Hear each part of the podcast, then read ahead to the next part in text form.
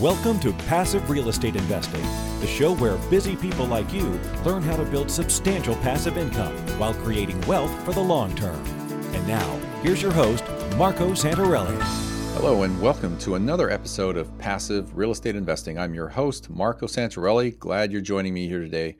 Well, we have a doozy of an episode today. I actually had a guest on that I just finished interviewing earlier today about money, of all things money, and the confusion around money and how there is so much illiteracy about money and currencies and what inflation is and how it in- impacts us as investors. And then what was very interesting about my conversation during this interview is the concept of money supply. And I say that in air quotes because it forced me to look at money and money supply specifically from a, a different angle, a different light, more from, you know, the demand side of the equation, rather than, you know, the Federal Reserve being in the media and the news all the time, and they are responsible for the money supply, and they put it into the system or take it out, and and what does that do to interest rates and mortgage rates, and how does it impact everybody, including us as investors?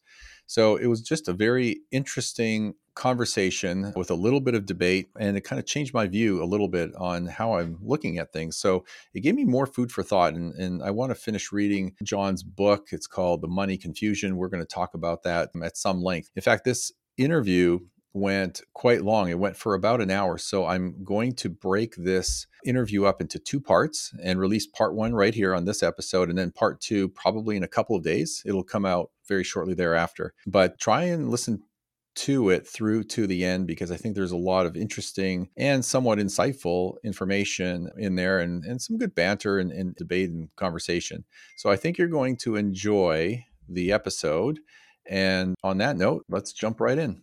Well, it is my pleasure to welcome John Tamny to the show. John is vice president at FreedomWorks. He's the editor at Real Clear Markets, great website, by the way, a senior fellow at the Market Institute, and a political economy editor at Forbes. John is also the author of six books, maybe more now, but six books on economics and politics, including Popular Economics, very good book, The End of Work, and his most recent book, The Money Confusion. What a brilliant title.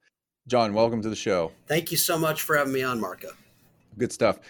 John, you've been around for many, many years. I followed you on T V. I followed you on podcasts, on other people's shows. You've got great books, all kinds of great comments and content, and even op-eds. Your op-eds are fantastic. So you have a lot of content out there for people to learn more about you and what you write about and talk about. But I only had a very quick bio for you. Why don't you tell us a little bit more about yourself so people have a better understanding of who you are and what you do? Well, probably the most important thing that I would stress is that I'm not an economist. Um, I believe that uh, economics is first grade material, that it's common sense, it's understanding human action. And I think economists have made boring what's fascinating, but I think also what they've done is they've complicated, um, overthought what doesn't require much thought. And so my books are a rejection of economists and what they believe, an embrace of just trying to understand why people do things, uh, how different things work uh, as they do things. And, and I use, I never use charts or graphs. Rarely do I use percentages. It's uh, basically pretty much all stories from from life as we know it, so that people, because my belief is that everyone knows economics intimately. They just haven't been taught it in, in a way that makes them think they know it. Yeah, and hence some of your books like Popular Economics, and the most latest book on your list is The Money Confusion, which is a great title. Tell us about that book. What inspired you to write a book titled The Money Confusion? And ultimately tell us, you know, what, what message do you hope readers take away from reading this book on The Money Confusion, which, by the way, I started reading and it's, it's brilliant.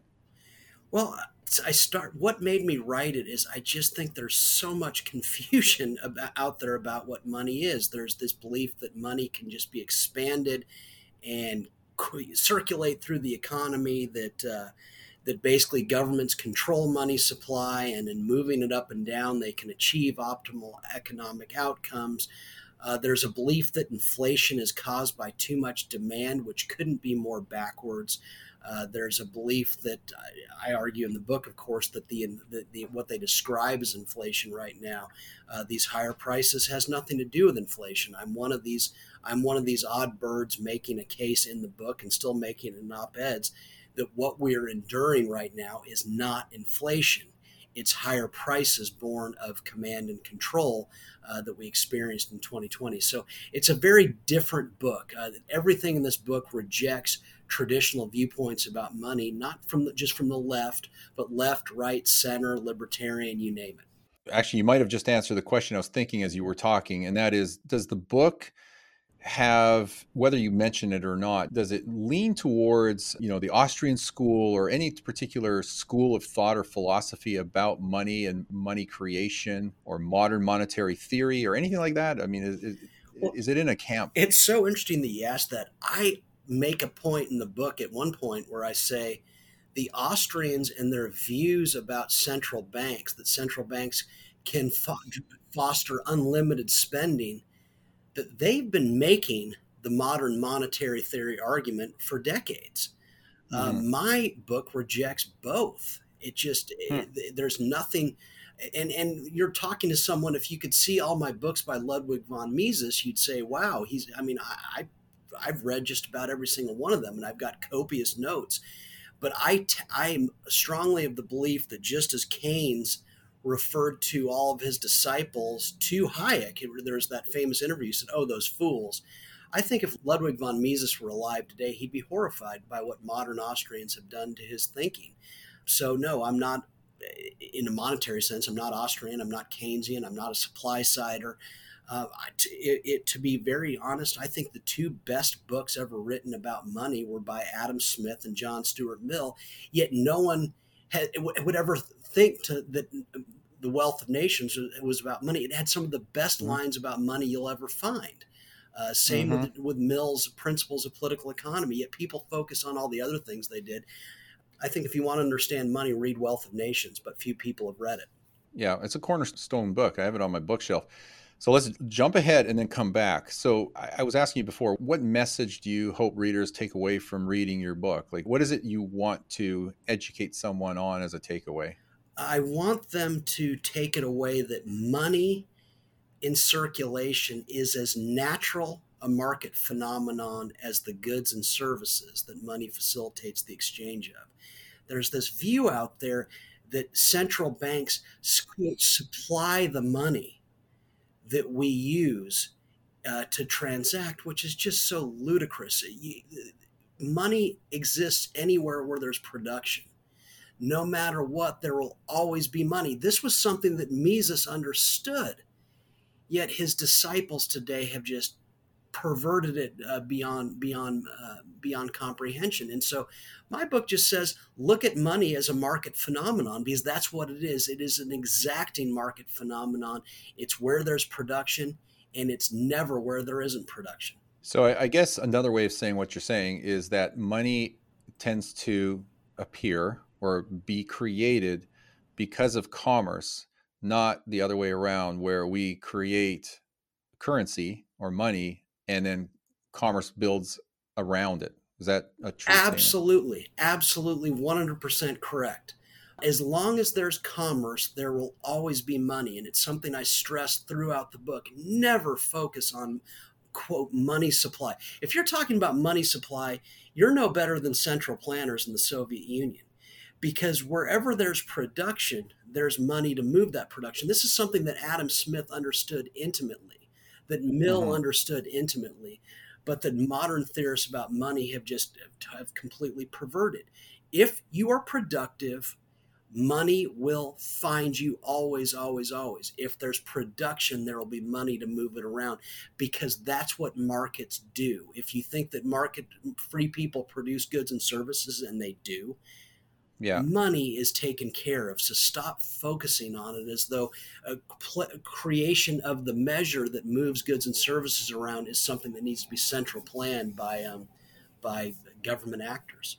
You, you kind of, I, I'll, I'm sure I'm going to butcher this, but you make me think of, you know, the stories I've read in the past that if you go back as far as like ancient China or wherever it was, or maybe it was uh, Mesopotamia, or I forgot the name of the country or location, but people would actually use shells, you know, like seashells and whatnot, like the most rudimentary, crude things as a medium of exchange. That was basically their form of money or currency at the time. You know, they couldn't print dollars or mint coins. They just had to get something that was in the environment, and they would collect shells and certain types of rocks, and that was that was money, right? Absolutely. Money's just an agreement about value. Go to any prisoner of war camp, and you will find that money is circulating, even if dollars aren't circulating. Uh, as I point out in the book, after World War Two, particularly in Germany, was so destroyed by the war that, you know, the mark that followed, they were utterly worthless, but money still circulated in Germany.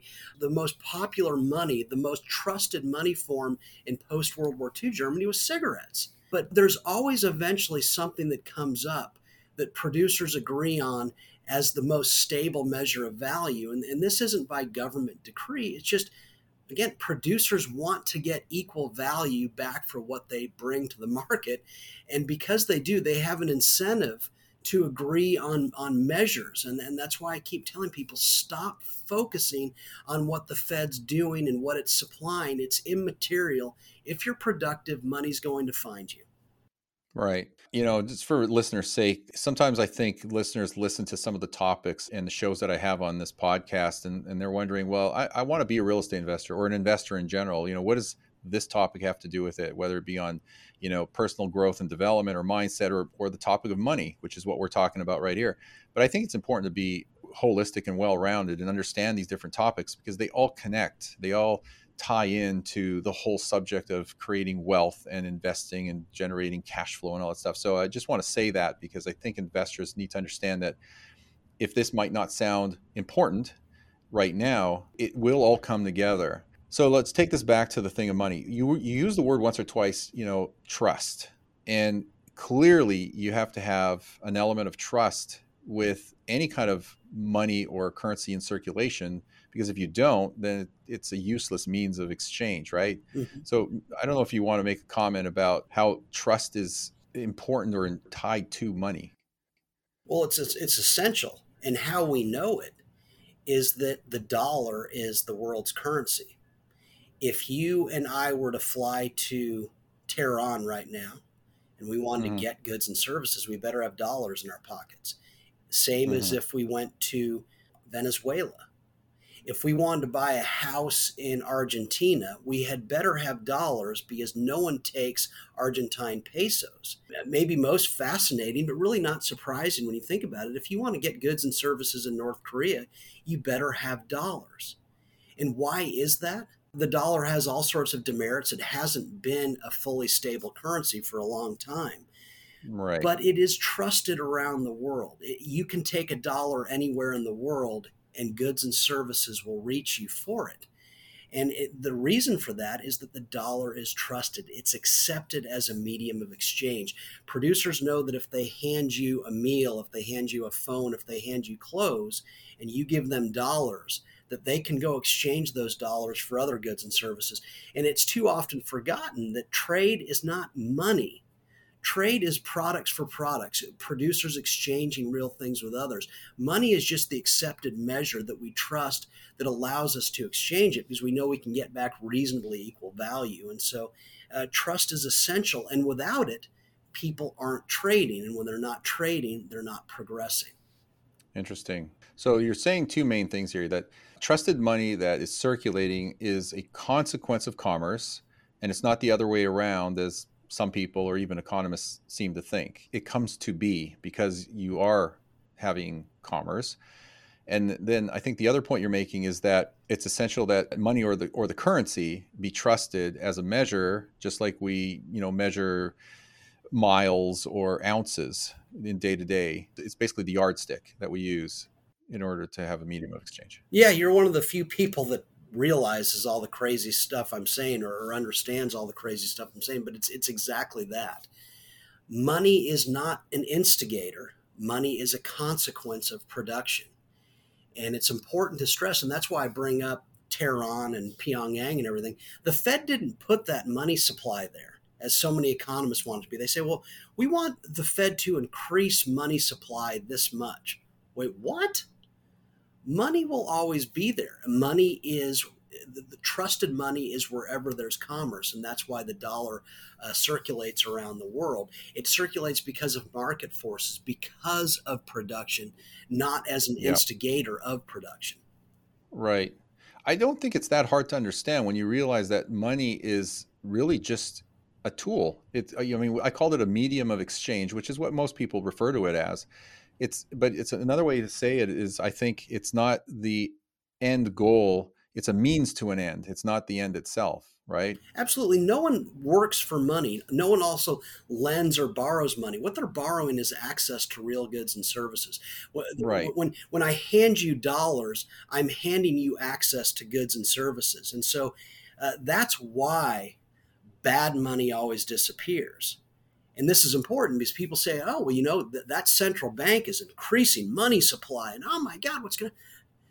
If you're doing something that's corrupting the value of money, you're increasing nothing. The money's disappearing. Yeah. And, yeah. and for, right. for to, you say it so well, and that this is obvious. As in, yeah. oh, okay, Marco, well, you're you're in uh, uh, Laguna Niguel. Um, I want to buy your house with, um, I'm going to send you Argentine pesos. And your response would be, no, you're not. If you want my house, you will send me something that I trust.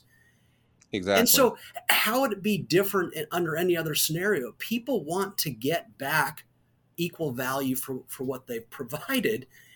Hence, the dollar is the world's currency. Yeah. So you've mentioned money supply multiple times, and I know this is kind of at the core, one of the core things that we all talk about and you talk about. I think there's a misunderstanding about money supply. Maybe talk about it. Like, what is it? And where's this money supply coming from and how does it impact us? I mean, that's like multiple questions in one, but I'll, I'll let you break it down and then I'll, you know, move you along on that one. You know, let's just start with the very notion of money supply insults reason. Oh, so a central bank or a monetary authority is going to provide proper amounts of money supply? That's like saying a central bank or a central authority is going to plan production.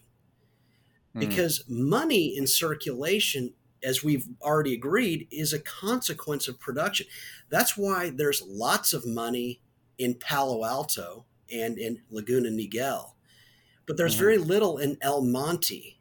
And let's just, let's think or San Bernardino. That's not because the Fed planned it that way, but it is because where there's production, there's money to move that production around, move it to its highest use, to exchange it. And so to focus on money supply presumes that, no, actually producers sit, lie in wait for central banks to supply money, and then they start producing. No, no, no. The money's always going to be there. So, okay. So we might be talking about different things, not you and I, but when we talk about money supply, there is a supply of money. It's something that we can effectively measure. You know, you call it the M two money supply or M three, whatever you want. There is a supply of money. You can estimate the number of dollar bills in circulation out there. Am I right in saying that or or not? You, I suppose you can. I don't know why anyone would, because what's the point? Okay. Money in okay. circulation is the consequence of goods in circulation. After which, what does it mean? Money circulates in enormous amounts in Palo Alto, but it doesn't circulate much at all in West Baltimore. And if the Fed wanted to increase, quote, money supply in Baltimore, suppose it could buy up bonds from banks in Baltimore and increase money, but that money would disappear from Baltimore as quickly as it arrived. And it would, because there's nothing to circulate. There's, there's no, very little production to move around.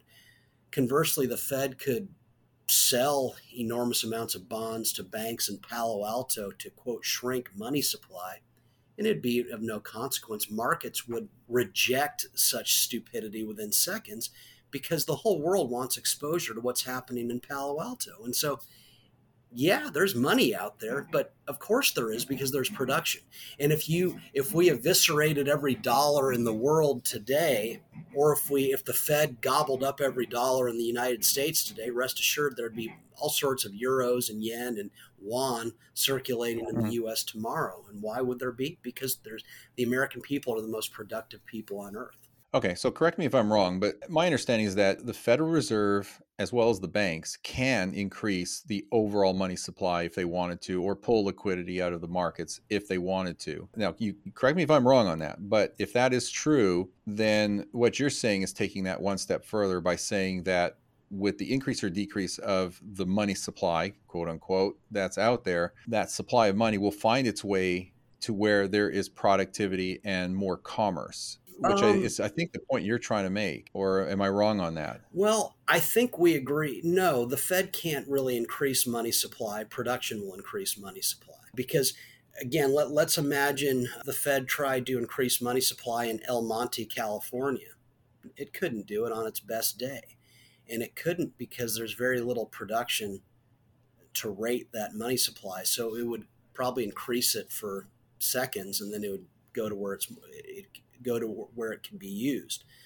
Just the same, imagine if the Fed tried to shrink money supply in Seattle right now. Well, good luck, because anything you do is going to be made up by domestic and global sources of credit, yeah. trying to be exposed to enormously productive economic activity. So, yeah, sure, I suppose.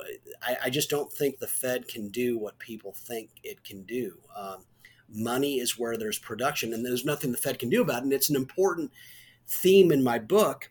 Let's look at China. Who were the biggest financiers of China's enormous growth in the first half of the twentieth century?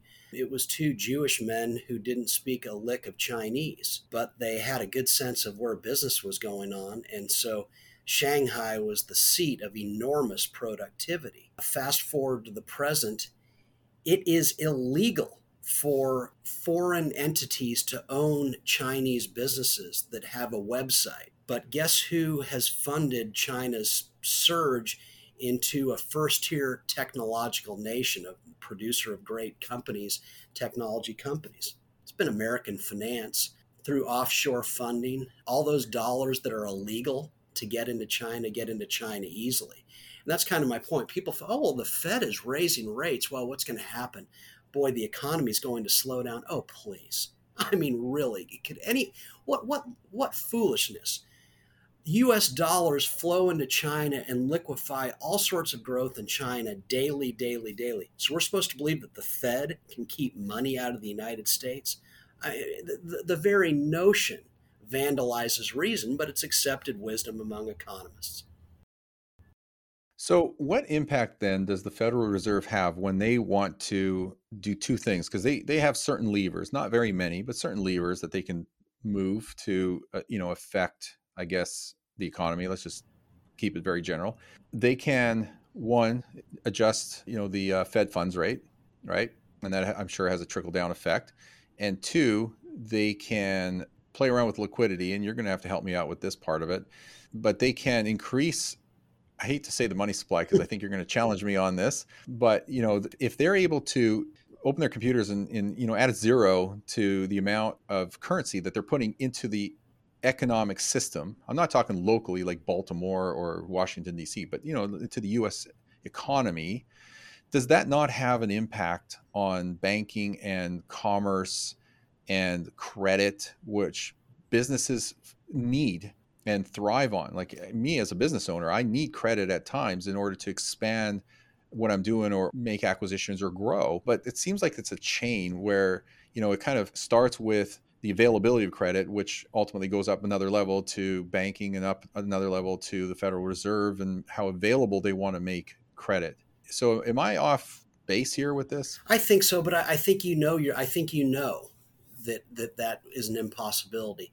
People borrow money for what it can be exchanged for, which means credit is a consequence of production. We have lots of borrowing in the United States because we have mm-hmm. lots of production. The borrowing is a consequence of the production. The Fed can't change that. It doesn't have warehouses full of goods and services that people would borrow money to get. And so the idea that the Fed can increase credit, please, it can't. Only production can increase credit. The Fed, because it, let's, it's also, the Fed is a creation of Congress. And so what is a creation of Congress has a lot of power, I suppose. Yeah. But even there, only producers can create credit. And so you could argue, however, that the Fed can, can distort where credit goes. Um, yeah, to some degree. But even there, okay, so the Fed projects its influence through the banking system.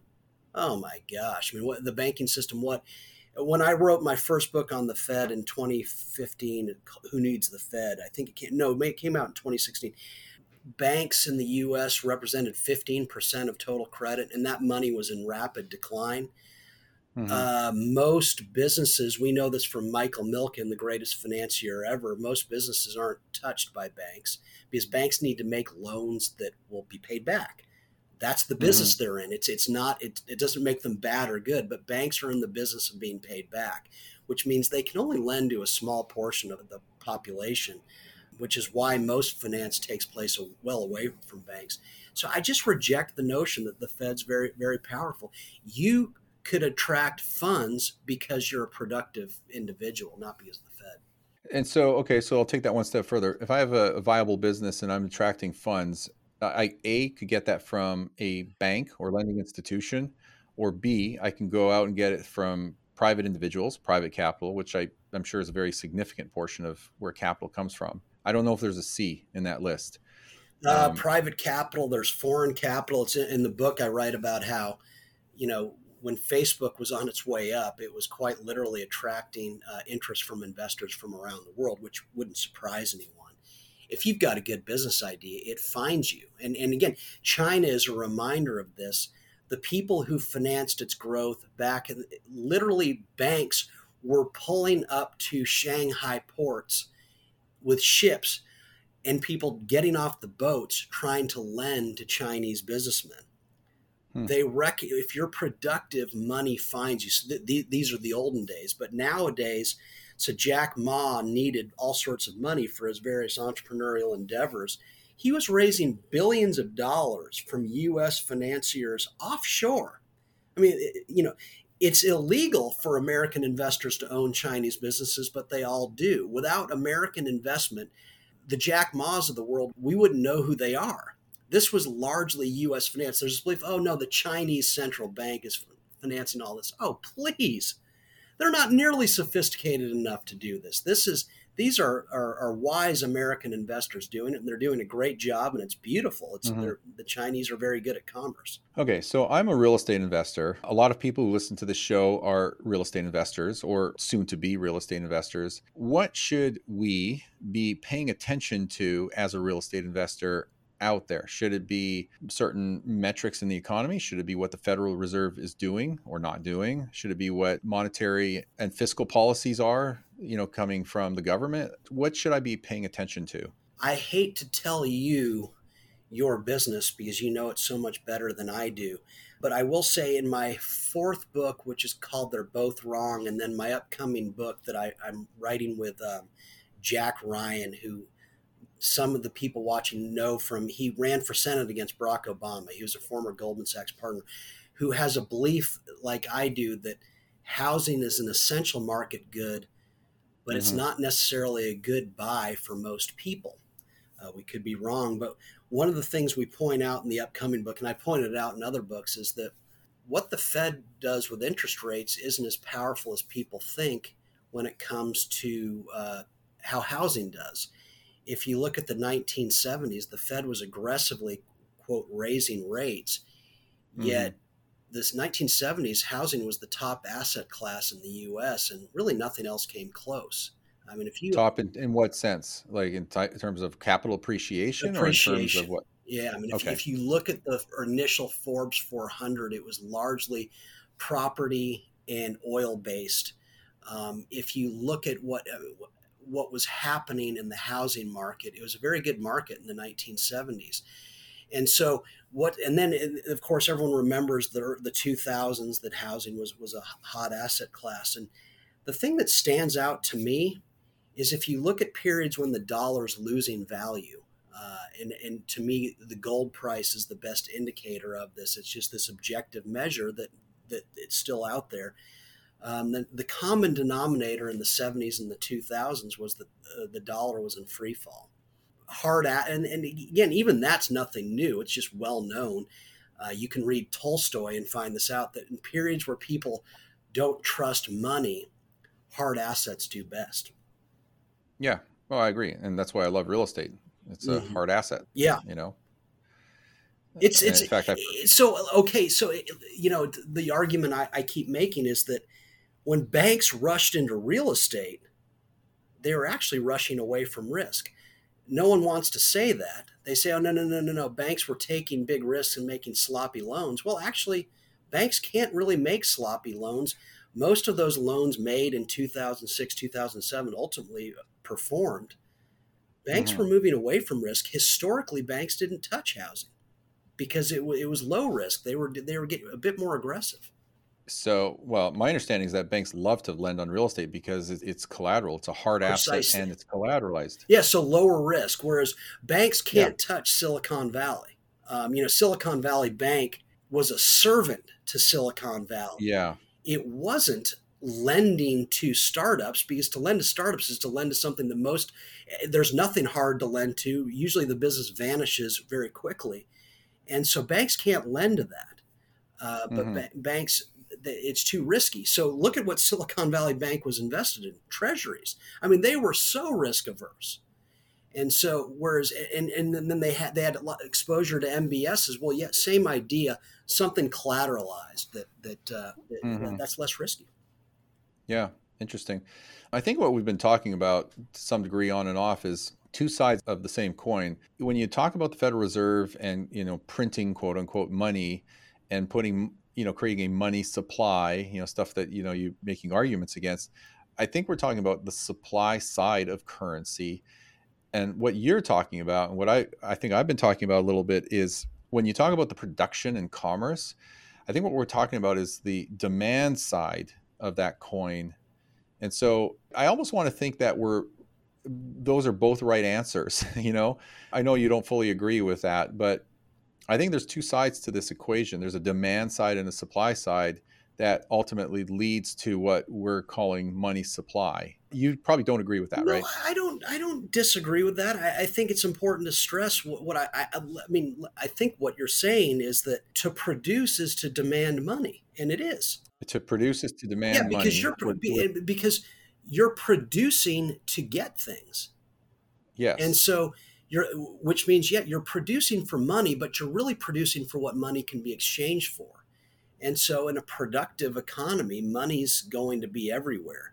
Uh, but th- it's an important yeah. distinction because, again, most people, it's it just, it, it almost, I, I tear my hair out reading commentary saying, well, you know, the, the Fed shrank M two this quarter and because it did, economic growth is going to slow this much. Oh, come on. You know, it, d- it doesn't work that way. It, even if the Fed could shrink money, again, let's let's let's say the Fed just said, we get, we need to slow down activity in Silicon Valley. Well, good luck. Uh, people are lined up. I, you know, I always try to yeah. remind people that, Uh, I don't, I'm, I'm just trying to think what's the hottest company in Silicon Valley right now, but let, let's forget about right now. Um, however many years ago was Uber, the top Silicon Valley unicorn. If I had called up unicorn uh, Uber, Uber C E O and said, hey, I've got a couple million for you, he would have laughed me out of the room. You said, All right. oh, get in line. You will never get into my company. And if you go back to Apple in the nineteen seventies, and I have this in the book, there were people who were showing up to Apple from England, sitting in their waiting room saying, I'm not leaving until I can give you money, because the lineup to get in there was so enormous. Right. And so it, it just, it's so backwards the way people presume that, well, the Fed can slow the economy. No, it can't. If there's productive economic activity, there, uh, the, the line of people who want to get in to that is so enormous, it will overwhelm what the Fed does in seconds. Yeah, I see what you're saying, and I'm starting to get it. I'm, I guess I'm looking at it from a different perspective in, in listening to everything you have to say. And I guess the way I'm summarizing it in my head is this, that the economy is a machine, and if there is demand for products and services, then there will be a need for commerce or more commerce, which we measure as, you know, G D P, the gross domestic product. But if G D P and productivity goes up, it creates a void. This is my my interpretation. It creates a void that requires more currency, more money. And so that void will just naturally bring more of that money or currency in, which is what we're talking about as money supply, to help uh, grease the wheels of this economic machine because of that productivity. Absolutely. It's, but it's just, it's a market phenomenon. What do yeah. investment bankers do? They're just constantly yeah. searching for good ideas to finance. And it's kind of fascinating. Investment bankers compete with each other to finance yeah. interesting ideas.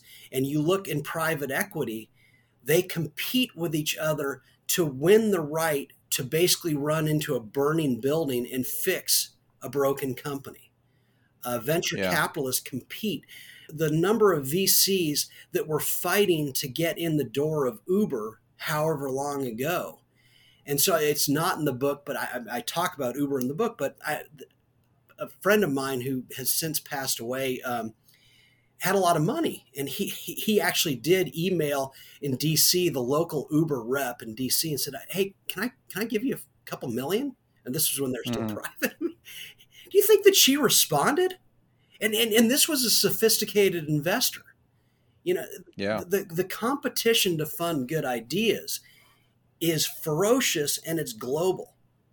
Yeah. And so we're well, focused that's... on the Fed. I mean, it, it, it just it beggars belief. And so I strongly believe that over time people say, how did we ever waste so much time focusing on these guys? And I always remind people, if Ben Bernanke and Janet Yellen and Jerome Powell were actually powerful, our economy would be too weak to discuss. And you and I certainly wouldn't be having a conversation. I mean, look at how we're conversing. You're in Laguna, I'm in Washington, D C, and we're having a conversation online. This doesn't happen in centrally planned economies where, where some central bank is controlling the flow, the cost and amount of credit. Oh, please. Yet everyone right. focuses on what the Fed's going to do.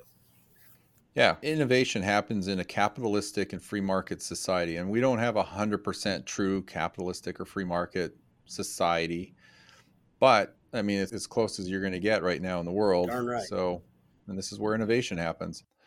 Well, that will be the end of part one of this episode with John Tamny. Hope you're enjoying it. It starts to branch off into another direction here in part two, which will be released here shortly. So if you're listening to this and you have the time to go right into part two, do that. Otherwise, if you're listening to it when it's been released, you're going to have to wait for a couple of days. But that is it for today. I appreciate you listening. Hope you're enjoying this episode thus far. Get your free strategy session from my team if you want to have a conversation about the markets and investing in real estate, where to invest, what's available, all that stuff. If you have questions about real estate or investing in general, you know, be sure to let me know. You can contact me through the website for passive real estate investing. And remember to subscribe. Literally takes you about three seconds to do so. Thank you for listening, and we will see you on our next episode. Are you on track to achieve your financial goals? Income-producing real estate is the most historically proven way to accumulate wealth and has created more financial freedom than any other means.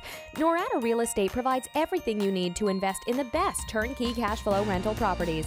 Our simple proven system will help you create real wealth and passive monthly income. Get your free strategy session with our knowledgeable investment counselors at norada real estate dot com. That's N O R A D A real estate dot com. Nothing on this show should be considered specific personal or professional advice. Please consult an appropriate legal, tax, real estate, or business professional for individualized advice. For distribution or publication rights in media interviews, please contact the host.